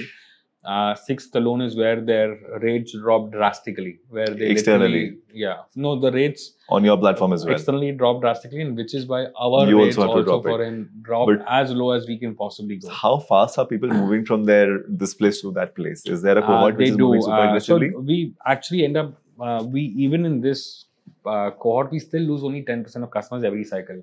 But you now, lose 10% of 10, customers. 10% Huh. every cycle, but they are all going to some Traditional competitor. credit. And All also, by competitor the way, uh, if you do just the calculation, right? By the time we're talking the six, we're already down to about 30 or 40 Of percent course. of the, The, original staff. cohort. Yeah, yeah. Uh, and hence, we have very, very less customers to play with, but we lose them over a period of uh, eight, nine months. But from your own economics, I'm sure by now this is covered for you. uh, Or yeah, has so Oh, it? we are almost all of our CAC, all of our Hmm. uh, I don't default really get 40, losses. 80 rupee CAC any which way. Yeah. It doesn't matter. No, no. So there is also a risk loss on the first loan, right? Course. So on the first cohort that we acquired at that 800 rupees, we see a much higher delinquency Of course. Hmm. simply because we've been very lenient in acquiring customers. But that's So instead of this CAC you're spending here, which is Correct, fine. correct. It's an 800 rupee exposure. So I mean, Exactly. half the people would probably be happy to pay that as CAC. Exactly. So that's essentially, by the way, the model. The- Yeah. we assume, uh, not that we experience, we Sure. assume half of them will not pay, and But the that's other half will built into cover your it. model, right? From your Yeah. economics perspective, Correct. you know that you're basically investing this money to just guess if he's going to play or not. Correct. You know, gaming people put in that money in the wallet just so that guy Exactly. will, you know, blow it away and then he'll want to play more. So Correct. that's all the addiction uh, on the Exactly. game. So now, as far as the flow of people from this zero to one, uh, let's just say one to two, right? That's where the biggest part of the drop is, and that's where the majority of your focus Right. is. And after that, you have three, four, five, six, and all somewhat stable. But people are leaking to either uh, more mature credit uh, because they're getting a better price, or they're leaking to let's say a competitor. Uh, so combination of both, quite frankly. Uh, and when we've always done the analysis, is around the sixth or seventh cycle they start leaking to more mature players Because they're they getting a want better higher deal. ticket size. More than a better deal, actually, the attraction for them is a higher ticket size. Uh, Hmm. All of a sudden, they start becoming eligible for loans. So five lakhs, six lakhs. And they your get- upper cap is Our cap cap is two lakhs. you And won't go two beyond that. cap Doesn't is- make sense two for you to lakhs take is also very exposure. rare for all intents and purposes. Hmm. Our up- upper cap is one lakh. Okay. So for this guy now, as far as his own credit appetite is concerned, and is there like a chance of recovering? Do people end up coming back after a few months, or typically do they uninstall the application? What's your point where you consider this guy is gone? Uh, so we basically have what we call a cooling off period of three months. If the customer is not transacting in three months, we Hmm. essentially put them into the dormant pool. Okay. Uh, very, very few customers ever come back from that. Uh, when they do, it's generally because their credit history has gotten Gotten worse. Mm. worse, and then Yeah. again we are then still they're the again only people that- slightly desperate for the Yeah, possible yeah. loan. So they do become dormant. We've seen customers come back even after two years. We have customers now coming back from 2019. Well, super uh, tiny ways, I would yeah, imagine. super tiny ways. So the meaningful meet for you is where uh, the zero to six journey is happening, and uh, would it make a lot of value prop for you to say that this ninety is nineteen? Can I make it ninety-five? Do you? How does it weigh in your so priorities? we've uh, we've not gotten there yet. Hmm. Uh, our focus right now is on making that One to two. 60 uh, higher. Huh. Even a 5% increment in that. That's five, massive because that's, has that's a much compounding effect larger- throughout the exactly. journey. The other, uh, the more important factors are uh, for us are a bunch of metrics around how likely is the customer uh, to pay automatically. Okay. So one of the big differences between us and other lenders is we don't have an auto debit mandate set up. Okay. We always require the customer to come in voluntarily himself and pay, pay using UPI, Just to launch the app and then go to his UPI and make a Yes. payment. Okay. or I mean, many modes to pay. He can also pay from a web link that is sent to him over an SMS, Hmm. or he can just open the Paytm app and say that I have a lender called Kish, and he can pay using BBPS. Okay. Many ways for the customers to pay. This is all the kind of education we do to the customer Hmm. in the early days that there are many ways for you to pay. But we need to remind the But is customer to that pay in one tranche or multiple? he can he usually has to pay one EMI a month, or Okay. he has to pay one bill for ring in a month. Hmm. Now he can choose to pay in whichever he wants. He can pay 500, let's say his total EMI is 5,000. He can pay 5,000 one shot or he can pay 500 multiple I'm assuming times. this is also going to break down into a few segments, right? Because the Yes. first transaction, the first loan that he's got, Hmm. uh, there are value buckets within that, and then Correct. there are uh, recency buckets within that. Absolutely. And you mentioned the variable of uh, was the payment automated versus wha- what? What is the alternative? No, so it has to be mm, uh, the customer has to come and do a voluntary payment. We used to do Mhm. auto debit very, very With early on. nudges, though, but Yes. you will send him reminders, SMS, whatever. Correct. But uh, with those, if he's doing it versus No, there's no versus. Uh, we we have to nudge him Right. and he will come and pay. correct, That's what. Uh, we and that's end up- where uh, your intensity of communication reminders, whatever, will increase, Increase. depending on the Right. vintage or Right. age of that thing. Right. So now, uh, as far as uh, the engagement with this guy is concerned, I would imagine that tr- at the one to two, we'll stay within this Right. bracket. Uh, the payment, whether it's due and it's overdue and how overdue, is one variable. Right. But what else are the variables you're using to kind of So decide the your engagement? Most play? important is what we call T minus two, T minus four, T minus six. We bracket due the, date. customers under the due date. How far are Huh. we from the due date? That is what sets the intensity. Sure. The other one is we have an internal risk score for the customer. That is, this a customer who's very likely to pay, Hmm. where the probability of default, the one to twenty buckets that we were talking about, where the probability of default is very low. Right. So we know that this is a customer where we have to send the fewest nudges or fewest reminders, maybe one or two reminder in the right model will do the job for him. Uh, so would it be fair to say that uh, at this point your communication play will break into those 20 buckets or at 20 least buckets. maybe groups of those groups 20 of buckets, Yes. and say ki, this is let's say more frequent, more intense, more whatever, this is Correct. less so and whatever. And absolutely. again that will probably after more days pass by that will also come back here. absolutely. Hmm. Absolutely. And, you're, and what you uh, described is exactly what happens. Is like you see the likelihood of the default, plus you see how far away from the de- payment or how far uh, deep into the Hmm. red zone he is. Right. uh, and that's how the intensity of the messaging changes. We also have different communication as he goes later and later into his buck bucket. Hmm. What happens is in the early days, uh, after he's already missed this payment, our reminder to him is only that, hey, Karan, you've missed your payment. Uh, you know, just uh, paid so that uh, you know your Back to bill gets schedule. cleared Hmm. uh, and you get to continue using your limit because as soon as he's past due, his limit is essentially suspended. So Sure. our messaging to him is that you're past due, uh, and the tone of the message is, "Hey, it seems like you've forgotten. Here's a reminder: come back and pay." And you know, uh, all things. Is go that the back to reality? normal. A lot of cases, what Yeah, kind, it's a what percentage of reality. people end up paying after a due date disp- with So reminders or we whatever? have about uh, five days of grace period. So if you pay within the first five days of the due date, no harm, due no grace. foul. No, so just to understand uh, across buckets, the behavior I'm assuming would spike on the due date and maybe a few days before and maybe a few days after. Yes. But is there a let's say a data set which is going beyond this side or this side and that there is value Or in it? there is actually it's a bell curve quite frankly which so there are customers and i think harping on your earlier example there are customers who will take a loan in the morning paid back in the evening Be done. they have 30 more days to pay but Right. they'll pay on the same day these and we investigated deeply into these Understand. customers because that's a fraud indicator we found Right. out that these are actually these uh, vegetable vendors who are buying fresh produce in Correct. the morning taking credit from us buying fresh produce Perfect, right? selling it throughout the day taking the money back is like "मेरे को- मेरे को ये loan का tension नहीं चाहिए You know, Bijak would kill for this. so I can- Bijak as a business model does this exact Yeah, same thing, yeah, right? The exactly. short-term cap- working capital loans Correct. because they want to have commodity transactions in the Right. morning, repaid in the evening. correct But okay, so we So, have uh, the one to two Customers wala who pay segment, very customers very cafe. early in the cycle Huh. uh, T day is the peak. T day is where the incentive inter, intensity is the maximum, and almost all the customers want to actually pay on on Correct. T day. The most because optimal way the to mo- pay. Most optimal way to pay.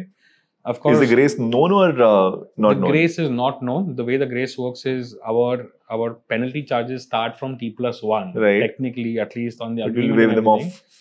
For first five days, we don't charge them. Not only do we not charge them, if they don't pay, we don't even penalize them by reducing their limits Hmm. or increasing their interest rates. The Right. first five days are truly, truly grace. But of course, you don't communicate to them. Communicating a grace period is Obviously, as good it's- as saying that that is- mo- you move your uh, payment date by five Correct. days. So the grace period is always not known, Hmm. and also the grace period is something that we could change arbitrarily if we want to, Right. because we've taken It's at consent your of the end. customer to uh, do it at T Hmm, plus one hmm, itself. hmm. Uh, the, the, our first payment reminder started T minus four, so we have one on T minus four, one on T minus It's typically a monthly cycle, right? From the Yeah. Uh, first bill date to the first payment date is 15 days a month, 30 days. Yes. And you will start reminding on the 26th day that your payment date is approaching. Yes. Okay. And uh, there is one on T minus four, there's one on T minus two, and there is a higher inten- intensity on T throughout the day. Sure. So, So- so there'll be multiple. me- I'm assuming whoever's paid exits automatically Correct. out of this whole Exactly, thing, yes. right? That's one of the most fundamental things. One of the worst thing for us to do is Once for- you to paid, send kindly a ignore if customer- paid, which is so Yeah, stupid. People yeah. still do it. Oh yes, and it's surprising how many people still do it. Someone I mean, like my phone American bills still Express get don't does get that, it. yeah. American Express still does it. Yeah. Damn. I met their CTO the other day. I should tell him stop. I mean, to use your English like Yeah, kids, yeah, that no, no, right? no. So that is it. It is quite surprising, and almost all of my uh, cards still do that. Ignore if Kindly they- ignore if paid. It's so annoying. Yeah. But yeah, sure. So you don't do that, right? Of course Thankfully, not. thanks to their Engage. Good. Oh, th- even a single campaign getting misfired with that, it just increases the spike on our customer. Call support. It's center. like what I the can hell are you guys imagine. doing? I yeah, paid it. exactly. I just Have you paid. guys not received my payment? Have I been Sorry. fraud uh, defrauded? That's the kind of. I question we remember ask. you're mentioning that the customer expectation has become this way, right? That Yeah. He expects to be uh, digitally uh, serviced and he expects that you know this, right? I mean, Right. I made your payment. Why are you Correct. asking me again? Exactly. So, like, ignore with paid is a very annoying thing, at least. So, now as far as uh, this audience intensity is concerned, the messaging uh, is substantially spiked uh, at a certain time window. Is there a channel play here? Uh, does the calls ever get involved? Uh, Uh, so yes, no, now we are actually we've started doing IVR calls, uh, Automated but- voice. au- automated Mm. voice, and in fact, there we are actually experimenting with a bunch bunch of voice bots that are incredibly human sounding voice bots. We are working with a company called Unifor. We are working with Google. Uh, we are working with a couple of other companies. We are actually doing a lot of pilots, but we believe Right. that will have a different impact. Uh, channels are all the usual suspects. Uh, I will it all ignore parallel email- sequential. all parallel sequential, but uh, after in the later cycles, the, the early repeat and late repeat, we actually customize for the customer. Hmm, hmm. Uh, in the first bucket, we know very, very little. The only customization that goes in the first cycle is customers choose a preference uh, of the communication language. So all of the communication is in their language of preference to the extent that we support it. So the only um, customization is the language preference that the customer Okay. selected. We just customize to that. And there are how many of them now? Uh, so we at least give the customer the option of I think 12 Okay. but we currently only support from five or six. So Hmm. we do a force fit that even if he's chosen Bangla, we'll still force him to. But is that Hindi. because of a technical limitation? Uh, yeah, because we've not uh, technical, but operational limitation that we've not had, uh, you know, the right translators, all that. Ah, Okay. We thought we'll capture But that this is also information. legally accepted messaging, right? I- Is there a regulation around Yeah, no, no, whatever this so is? there has to be a communication in, in English at Acha, least. that's a legal requirement. Yeah, and the way we do it is we I kind of tell that our app is originally all in English. Hmm. In fact, our app is only in English. Uh, there's only this option of communication preference that we've put. Right. Uh, but It's uh, not a hard preference yeah. yet. It's a soft preference. channel preferences is one, uh, communication language preferences Language. is the other. Uh, we are also applying a s- filter, but not so strongly of the ticket size, the exposure we have to that customer. The ones that are higher exposure for us are the more meaningful ones because we want to recover Will that. you chase them more? Will you be a little uh, we easier on would actually chase them more. The frequency will be slightly higher. Hmm. And by the way, our when, when I say frequency means slightly higher, we reach out to these customers once a day. right? uh, in the pre-delinquency period. sure. Post delinquency, the maximum reach out is two times a day, Right. and the only exception is in the pre delinquencies, the higher uh, value customers will also get an IVR call because Right. that has a higher probability of. But is there a two-way response there? Press one, press two, whatever. No, for us, uh, we only take an indicator of whether it was picked up and heard for That's more all. than 10 seconds. Acha. Uh, and usually it's not 10 seconds, it's about 50% of the message. Hmm. And we kind of try to cater our messages. to The But that first- data comes back to your. Uh, it systems? flows back to WebEngage. Correct. And from WebEngage, that's how we know that use this it. guy heard the call, but Yeah. he still didn't do anything about Correct, correct. it. Versus the guy didn't even hear the call. So Correct. your journey will have a fork there. Yes. Awesome. So lots of variables uh, at play, but this seems like a reasonably sophisticated system. While you still think it's a one on ten, but the next part I would love to delve a little into is uh, personalization. So there is, of course, uh, the content of the message, which is first name, the loan value, due date, all that is standard personalization. So it's Correct. pretty obvious in your Right. uh, scenario. Is there more to it in terms of how your messaging style plays, like uh, aggressive tone versus non-aggressive tone, language you already mentioned? Is Right. there anything else you play around? Uh, no, I think uh, the aggressive tone versus non aggressive tone and all the kinds of messages that we do. We know that certain types of customers, uh, you know, do value that their bureau scores don't get impacted. Sure. And the bureau scores getting impacted is not something that we can choose that, oh, you know, because you're not paying your, we will reduce your bureau scores. Right. All we are supposed to do is just report your loan to the bureaus and they will Correct. calculate your bureau score. But what we want to do is to educate the customer that, hey, you know, This if is you likely don't to pay, impact. it's quite likely that your both Correct. Hmm. credit scores will get impacted and you might not be able to take loans in future. So for certain set of customers, we you know that becomes an important reminder that. But at what point into who, which customers do you use this So for? there is basically again uh, there are a, s- a set of these campaigns that we do for the customers who are beyond ten days of Hmm. EMI repayment. because That's where it starts really hitting their bureau delinquency scores. is slightly later uh, mature stage okay so my angle was uh, this is again part of the journey and a certain stage uh, when i was trying to talk about personalization i would talk in the same vein as uh, it's a variable right the first name is a variable that's getting Oh, plugged got into it. the message uh, the due date is a variable getting plugged into the message Right. the language choice i don't know if you do this at a splitting the campaign level or personalized content level you could do it both ways by the Right. way but uh, are you doing anything more on that side Let me try to think very quickly on if we're doing anything else. i mean yours is anyway highly customized right but no i think this is currently the level of customer which is where i believe uh, so we do some customization by the way is Mhm. when the customer has paid we also have a specific message Right. for the customers who for paid, paid and paid how early how, this is how late Huh. and so in that message we use a special string that right there is uh, another loan waiting for you click on this link ah and that link instantly takes them to their loan and that loan is already personalized because we've seen their repayment behavior and everything right Uh, with certain set of customers, we know we can't offer them another loan because they've paid too late for us to offer them another loan, so Sure. that link doesn't go in.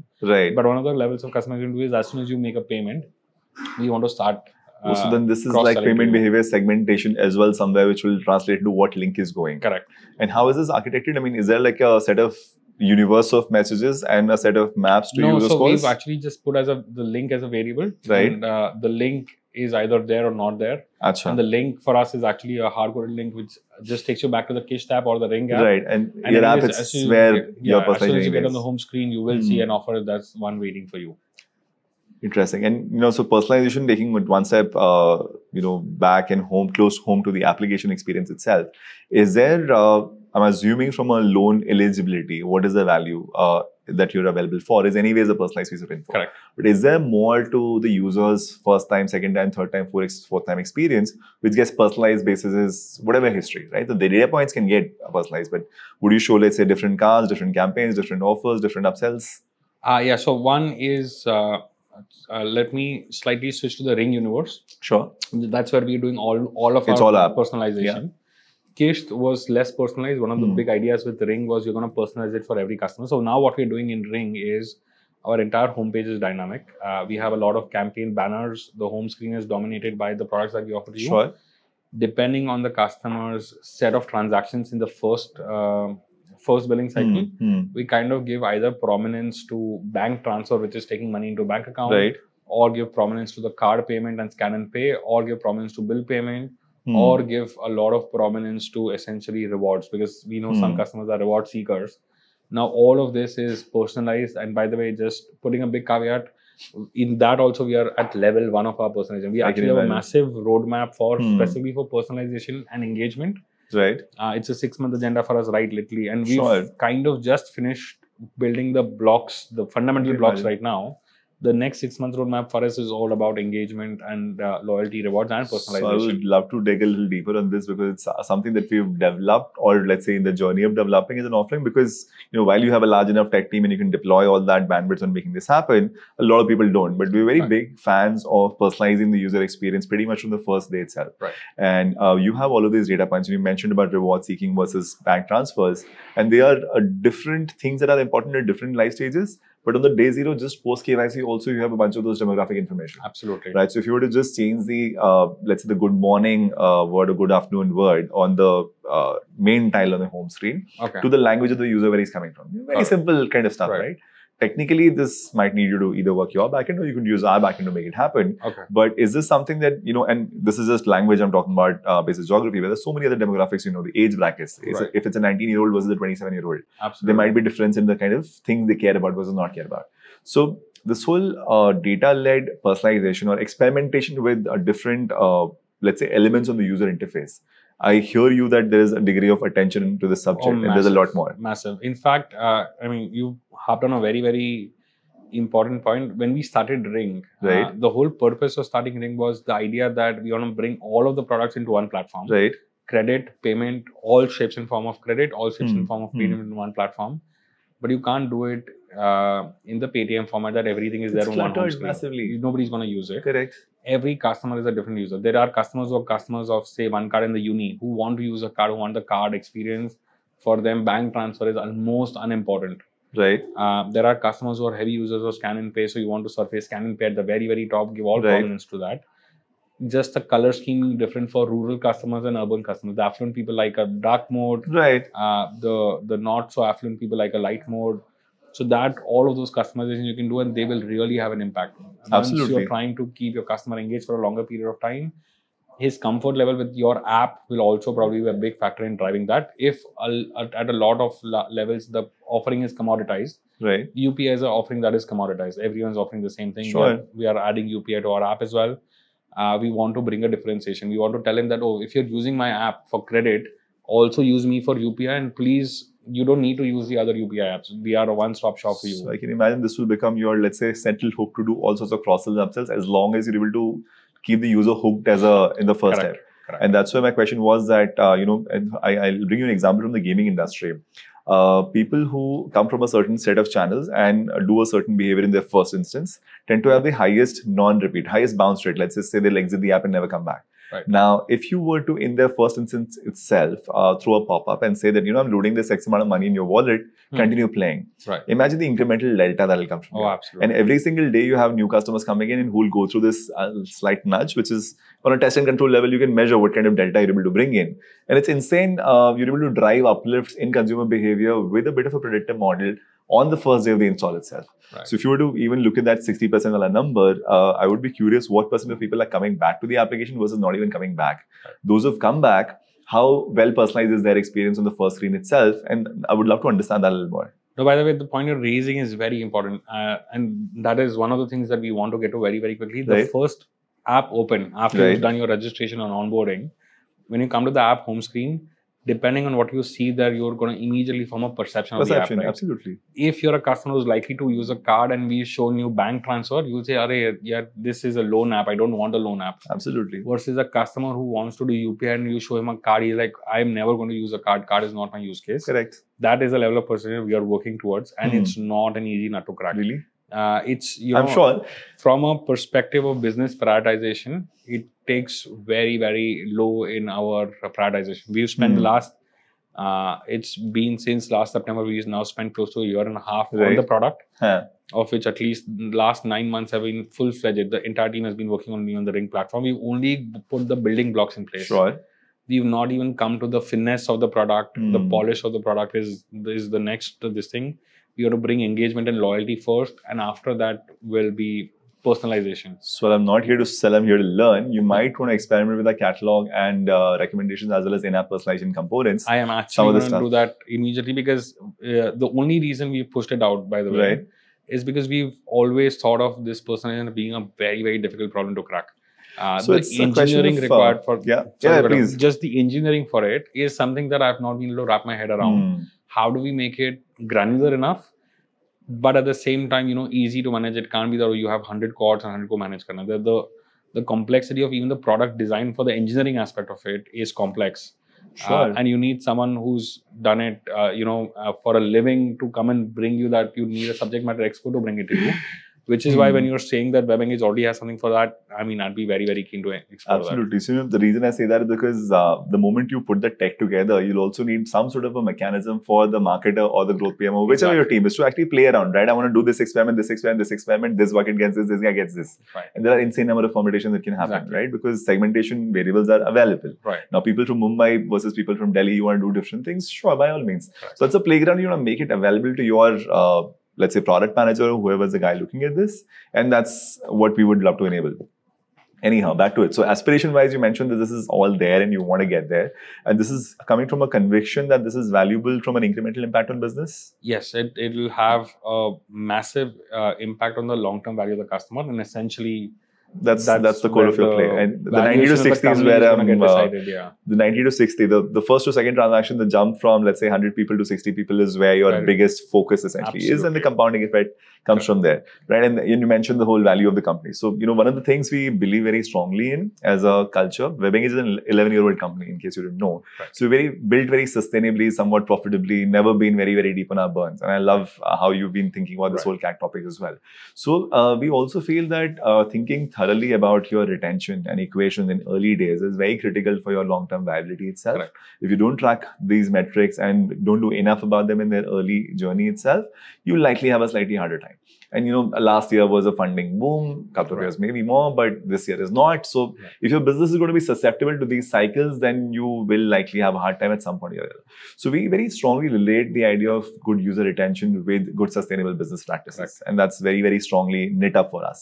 And I see that you know in practice happening here because you're very cognizant of each of these topics to be thought through. And it- does it have to co- do with the fact that this is the third startup you're doing, or this is the second startup you're doing, Uh, it, so no, I, or I also mean, the journey of the last seven it's years? more it's a bit mature. of the DNA of all of all of the founders. founders. Uh, we've always uh, so first of all, I think we are exactly like you. For us, Sure. it's never been we've never been in the business of burn, Huh. uh, and then we'll grow, Right, and then figure out how to make money. right, One uh, is a in the lending industry by definition you can't be thinking of a b- model where you burn and then grow and then try to figure out how to manage these Hmm. customers. In lending, you have to make money. I mean that that's the whole nature of the Sure. business. in lending if you're losing money on every loan you're doing you're doing something incredibly criminal Hmm. uh, that's that's the I'm- way I'm- we've I'm- seen it. I wouldn't be surprised if half the audience or half of your competitors are still doing that, right? Because all Uh, that money they- getting yeah see everyone again Deploy. has different motivations and different strategies uh, and that's where uh, the founder dna comes in our, Hmm. our dna has always been very very strongly that um, either you are uh, already making money or you have a very very precise roadmap to the place where you make make Hmm, money hmm. every customer we acquire this month we are going to lose money on him for the next three months but we know for a fact that fourth, mo- fourth month Fourth we month he'll are be going fine. to recover Hmm. at a cohort level Sure. uh, we have never done businesses where we knew the outcome was losing money. We might have lost money because of some Sure. Hmm. unintended, uh, unforeseen circumstances, but we never go down a path. Oh, let's do this because it's going to get us scale. We get us a lot of customers, and Yeah. then we'll figure out what to do with this base. We'll cross sell, upsell. No, Hmm. that's not how we think of it. Um, but that's more uh, to do with all of our DNAs aligned. We've Hmm. been uh, very intent on saying that we want to create a valuable franchise. We want to create a long-term sustainable company. Almost every fundraise we've done that's been to grow uh, either newer channels or newer Sure. models, uh, but never to say that oh we want money because we burned or blown through the last set of money and we now need more money to acquire more customers to keep going. That's So this is the business that will IPO in what X number of years? uh, you have we your eyes are- set already. we are no we are, we haven't for like we haven't set a date as such uh, we at least internally believe we are a minimum of three years away from an ipo Sure. uh, with with lending you need to be a certain size of the Size book to be meaningful. uh, to Hmm. be meaningful and uh, we are not there yet Sure. and uh, this is a journey. The way it looks the like good it. part is we are profitable uh, we are growing very healthily we are getting a lot of debt from the market to grow so our growth is not getting curtailed by because of your own books. access to capital Hmm. uh, so we are we are in a good spot and um, we'll uh, plan to go public when the time is right Awesome. You know, this would be towards the end of last part of my conversation. So I'm just going to bother you with some data related topics. Uh, just at a super macro level, uh, on this whole user data dashboard engagement, some of these metrics, what are the key KPIs that you at your level care about on a daily basis? Uh, it's a, been slightly transparent again. The the biggest KPI for us is the default rates. Default rates, sure. the- because that's one of the most. and you said important this 10 days after the due date. numbers. is- Uh, no, so for us the default rate is sorry. We the there are two specific numbers we look at. We t- look at the T day bounce rate, which is Huh? how many people did not pay on the due date, sure. which number is usually in the 80 to 82 percent range because again voluntary payment, so about a good 20 percent pay after the due date, Take care. but it immediately tapers down. Papers out. And what we look at is the T, uh, T plus 10 day number, which is Right. how many customers haven't paid out. That because the T plus 10 day number is a No, very it's a very direct strong crisis indicator um, of where you're heading. Uh, that's one of the And is biggest, that in line with your predictions or not? yes in line with the Usually operations it's or not. to one decimal, it's in line. correct. It's usually supposed to be, but there are always some trends Some that surprise surprises. us. Uh, even as So simple this is as an everyday morning thing. it's an everyday morning thing. It's- Discipline to that level. By the huh? way, it, the it brings out a lot of trends. Of course so it does. TDA number not being in line Hmm. generally always is an indicator there was a payment in UPI yesterday. So there are many of these outages that affect Sure. UPI at a Hmm. at an industry So there are level. technical, operational, several topics, but it Absolutely. also goes back to what kind of customers did you acquire. It has Exactly. bearings on a lot of things. yes, So that's one. All of a sudden, the day the number looks better than it's supposed to be, uh, and I Uh-oh. just immediately check with the analytics team, and that will mean that okay, exactly 30 days ago they launched the new model, Correct. and that has already you know Given if I'm you positively outcomes. surprised, the first call is to the analytics team.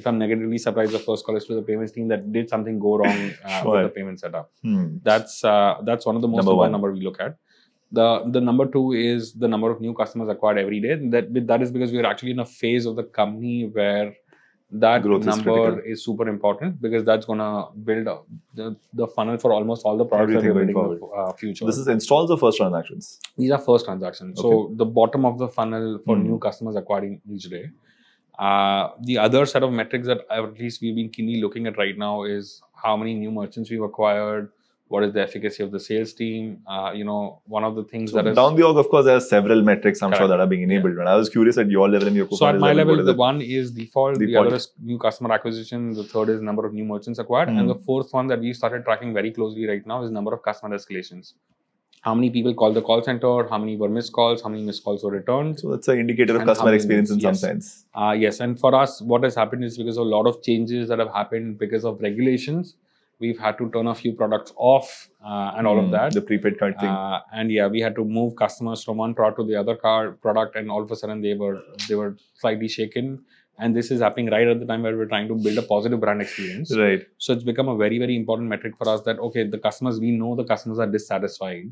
What's the quantum and are there any any things that we can learn from this Hmm. customer that we can offer them as an interim stopgap? Right. So we're kind of bringing all the products back now Hmm. uh, in partnership with uh, all of our banking partners, but with the blessing of RBI and NPCI. Sure. Uh, but while we do that, the customers have been There is a disgruntled. bit of a uh, Journey. yeah so we have been very very cl- closely paying attention to what is irking the customer and are there any interim stop gaps you can do it's Hmm. it's difficult to have a customer base that was loving your product all of a sudden you tell them that oh the reason you were loving your product is gone please Yeah. take this temporary product as a replacement while we Mm. go and fix things for you uh, and that's that's uh, But that's the truth of the whole industry, right? That uh, everyone yes everybody kind of Everyone. thought they would get away with it, but somehow they couldn't. Yeah, But yeah. RBI has taken a very, very Correct. strong stance as well. Right. Okay, so this is the daily thing. What happens uh, and who owns this whole one to two thing in your org and how's that team? Uh, so the one to do thing in our org is own, uh, and so one of the things I think uh, I think we cover only partly is we have essentially two analytics team. One is the Right. risk and business analytics team Huh. that is largely looking at the risk models, the Correct. performance, and all of that.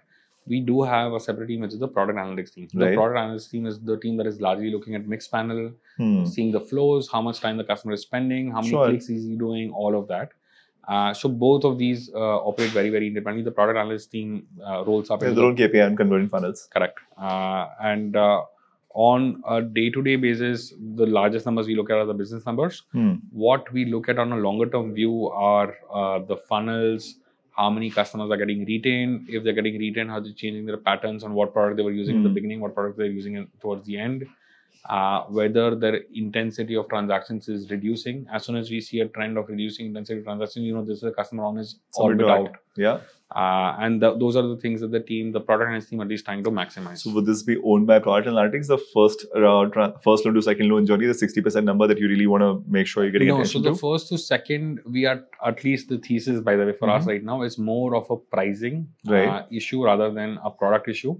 Hmm. Uh, but one way to put it is actually both of them are trying to solve it independently. Sure. We don't know which So the, the risk team ends up giving you the price bracket as to what kind of uh, price at which you can give him price the loan. is, what is the cashback we can give him, what are Right. the incentives. How do you we can give him. incentivize or excite him or Exactly. whatever? And the actual execution for this whole thing is, uh, I'm assuming, is there a technically automated system where Yeah. they put in the score and then that comes back to the surface and uh, manifests itself? in Yeah, the, so the the uh, the pricing change model, where from the first cycle to the second cycle, second to third, if you want to ever change the price, it's a completely Right. automated system. right. Where just the the analytics team has to say that this is the flow that has to be followed. Hmm. if the customer is in his first cycle has paid on time in the next cycle is his interest rate should drop by 3% his limit should increase You by know, I 100% find it very interesting is the room to experiment and play around with stuff where this Exactly. team and this team end up working in sync. Then I'm going to show this guy these three things. Right. Let's see if he responds better to this one or not, and then we can kind of take a call and one of the which things that i works. Hmm? think we've not been able to do very easily is this this kind of an ab testing on the pricing right. uh, that's more to do with operational bandwidth that we've had Funny, Ah. the same thing that I told you might solve for that might solve for this as well. So Okay. we have some No, stuff then- to follow up on. yeah so we certainly do ab testing has actually been one of those ab testing on pricing has been one of those things that at least i've been uh, clamoring You'd about love to do, right? It's I'd just love to do, so it's much just- more power in your hands. yeah suddenly. but uh, we struggle because you know it's one is to actually do the a-b testing but then we already have difficulty enough to decipher some of the output from right. customer behavior it's not that easy right? it's not that oh you look So at even the data- product team has its own thousands of tests going on. I'm sure Correct, they correct. have their own plays, but Yeah. uh, those are the most critical, let's say, business implications. right The score, the kind of uh, limit, and the kind of value you're able to give to that guy. Yeah. That might end up being a big determinant of whether he moves to the second or not. right, Correct. in some sense. even with the 30 member analytics team we have such a massive I backlog that can something like imagine. this can just has not been prioritized I yet. can imagine. You're so now stepping back for a moment, since you mentioned you're still on day one of uh, your journey on personalization and user engagement. What is your idea of a Nirvana picture? Uh, so, uh, to be honest, uh, from a product perspective, I think what we've built in Ring is one of the things that I always thought was a very, very good product for India. You know, UPI, uh, credit card, credit on UPI, and uh, bill payment, transfer to friend, transfer to bank account, all of it in one place, but presented in an interface uh, which is super, super customized, very, very Mm. meaningful to use. Literally, the thing on the surface should be the one that you're most likely to use. which by default which assumes is personalization. right? Hmm. Uh, and trying to be able to offer the right pricing to the customer. Ultimately, again, going harping back to the same point, you have to be profitable. Right. Can't offer just UPI, and even the cost of running It's a servers business. for UPI is is insane. It's that insane. Yeah. uh, that you can't do it uh, sustainably. But in India, there are pockets of customers who you'll have to service at zero rupees. Hmm. There are customers who'll pay you 10 rupees for every thousand rupees you lend them. There'll be customers who pay you 30 rupees because those are the market forces acting in Sure. that way. You could always have a product that is used universally by all segments of India. You are profitable at a at a uh, Company entire level. customer base or a company And you level still have a head headroom to grow massively. and you have a headroom to grow and you can have a product that essentially you can address to everyone you can essentially do a tvc and everyone who sees this will find the product Something or relevant. the other. Uh, because the that's- moment they've installed the application, you know enough about them to do whatever you want to do. correct with it. correct and that's that's what the holy grail for us is i think we are well along the way personalization for us is a mystery uh, getting this pricing absolutely bang on correct is going to be a challenge World journey. uh, you know a even the fringes on the fringes you want to get it right of course. because all of a sudden at the scale at we, which we are imagining uh, The fringe even is the a million people. smallest delta will will lose will add or Absolutely. subtract a million people those people become detractors to your product have a cyclic effect Yeah. yeah. on the other side they could have become promoters to your product Yes. and you could have had a virtuous cycle so that's essentially what we are looking for Hmm.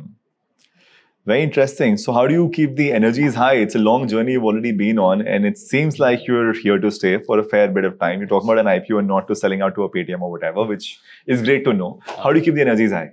and also i think the energy uh, has automatically been high because of the uh, one is in, in a good way or a bad way RBI has kept us on our toes of course. Uh, but no, the the challenge of working on an exciting product has not only kept me and the other founders super energetic, uh, but the team is automatically motivated. You are Hmm. throwing new problems to them to solve every day, and I think that is what they love.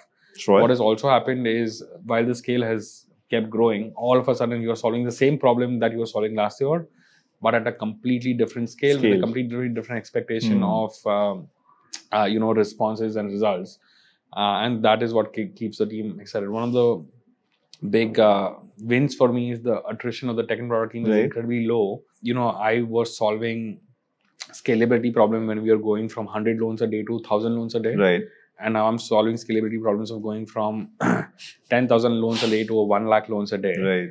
Uh, same problem, completely different solutions, uh, and that's what keeps you excited. I think you're It keeps you growing. uncovering a different layer of the onion, uh, Hmm. and that's keeps you excited. Very interesting. Uh, product problems are some things that I think all of us love to solve. The founders, the engineering team, the product team, all of a sudden you tell them that uh, see the the only problem is customers are not going from cycle one to cycle two. Everyone has a different interpretation how to solve Right. the problem, and I think everyone is chasing that in different ways. Some say that Hmm. oh, if I just increase the speed of the interactions, people will be happy about the app, and they'll stay for longer. That's what the engineering It's team thinks that- hypothesis one. Sure. yeah product teams think that you know personalization is missing we need to give right uh, you know experiences to the customer for Mm. them to stay back we need to compete with google and phonepay in the experience part of it Right. and uh, the engagement and loyalty team says oh we need to have all the features that cred has give them rewards give them spin the wheel give them coupons they will stay back at some level uh, we are actually trying to do throw everything at the wall Yeah. to get that 62 increase We'll but figure. with the right level of prioritization Awesome. So, when was the last time the data team actually threw some information at you which actually amused you? um, that was an interesting question let me think about that for a moment It happens to us all the time. Oh, I mean, uh, very recently, uh, and again, this is a data point that's again circulated back to us. A good seven or eight percent of our customers are CIBIL 800 plus and have a credit card already, and these are customers who are the late repeat customers who are using our app uh, often, and they are paying a transaction fee of about one one and a half percent. So they they have a credit card that they could always use. They have a good CIBIL score. They could have gotten to an HDFC or SBR. They, they would have had a lazy pay account or a simple Right. account as well. All of a sudden, we were wondering why are these customers using us? Mm. And we did a sample set of the customers, and they said that oh, you know, I go to the Kirana wala, Kirana wala has a ring. This thing, almost any other way to pay is complicated Hmm. and he says that I use about 16 1700 rupees a month the the, Hmm. the number that I have to pay you comes to 30 40 rupees Who cares? as who cares like I Yeah. mean, for the convenience I pay that because I, I sometimes I don't have m- money in my bank account and I don't have money in my wallet just good Sybil doesn't mean that you are uh, you know you are um, Always sitting on a liquid. Hmm. savings account he's like sometimes at the end of the month I run out of money and my Kiramala has a ring sticker so I use it I'm like okay it, Wow.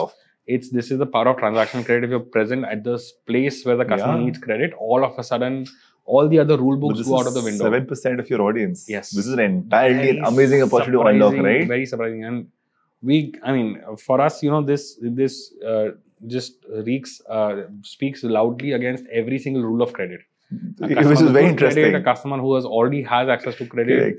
has actually gone to another platform which is significantly worse for him and uses it for convenience. We truly believe, and one of the theses with Ring is convenience is going to bridge a lot of these Hmm. divides. Our cost of fund difference, the, the one that we struggle with right now, can be bridged at least to a certain extent if we do, uh, you know, uh, basically personalization well, convenience. Uh, it has to be a very, very efficient product. Uh, you know, just the experience might solve for some of the cost of funds uh, gap that we experience Very against larger interesting. lenders. All right, so I come to my final question. Aside of farming and flying drones, how do you recharge your own batteries? Ah, so I think uh, for me, for a very long time now, for the last couple of years, I think farming has become a way to recharge my So it's batteries. every weekend there now. Uh, it used to be every weekend uh, when we were working from home. Now it's actually become once about um, about once a month. Hmm. Uh, all of a sudden, after COVID has lifted, all the social commitments are back in play. Yeah. You have to attend a wedding, a baby shower, a birthday, a baby's birthday, and all of that shebang. so that's actually what's taking up the weekends. Uh, but besides that, it's uh, you know all the vanilla items. Uh, I love to travel, so I try Yeah. to get out of Bombay as as frequently as possible. But I think the best way for me to recharge has been of farming. There is Yeah. a different joy in life to uh, you know Create kind of- and watch it patiently. yeah, grow, right? patiently grow. Yeah, and the greenery, the aspect of just fresh air, lots of greenery, no concrete around you is is a recharge by itself. Awesome. Thank you so much, Karan. This has been a very, very interesting conversation. I have learned quite a bit about the state of retention marketing, at least at Kish and Ring. I'm sure there's a lot other organizations have to learn and pick up from their playbook. Uh, we hope to do more of this. Thank you so much, Karan. Thank you so much, Ankur.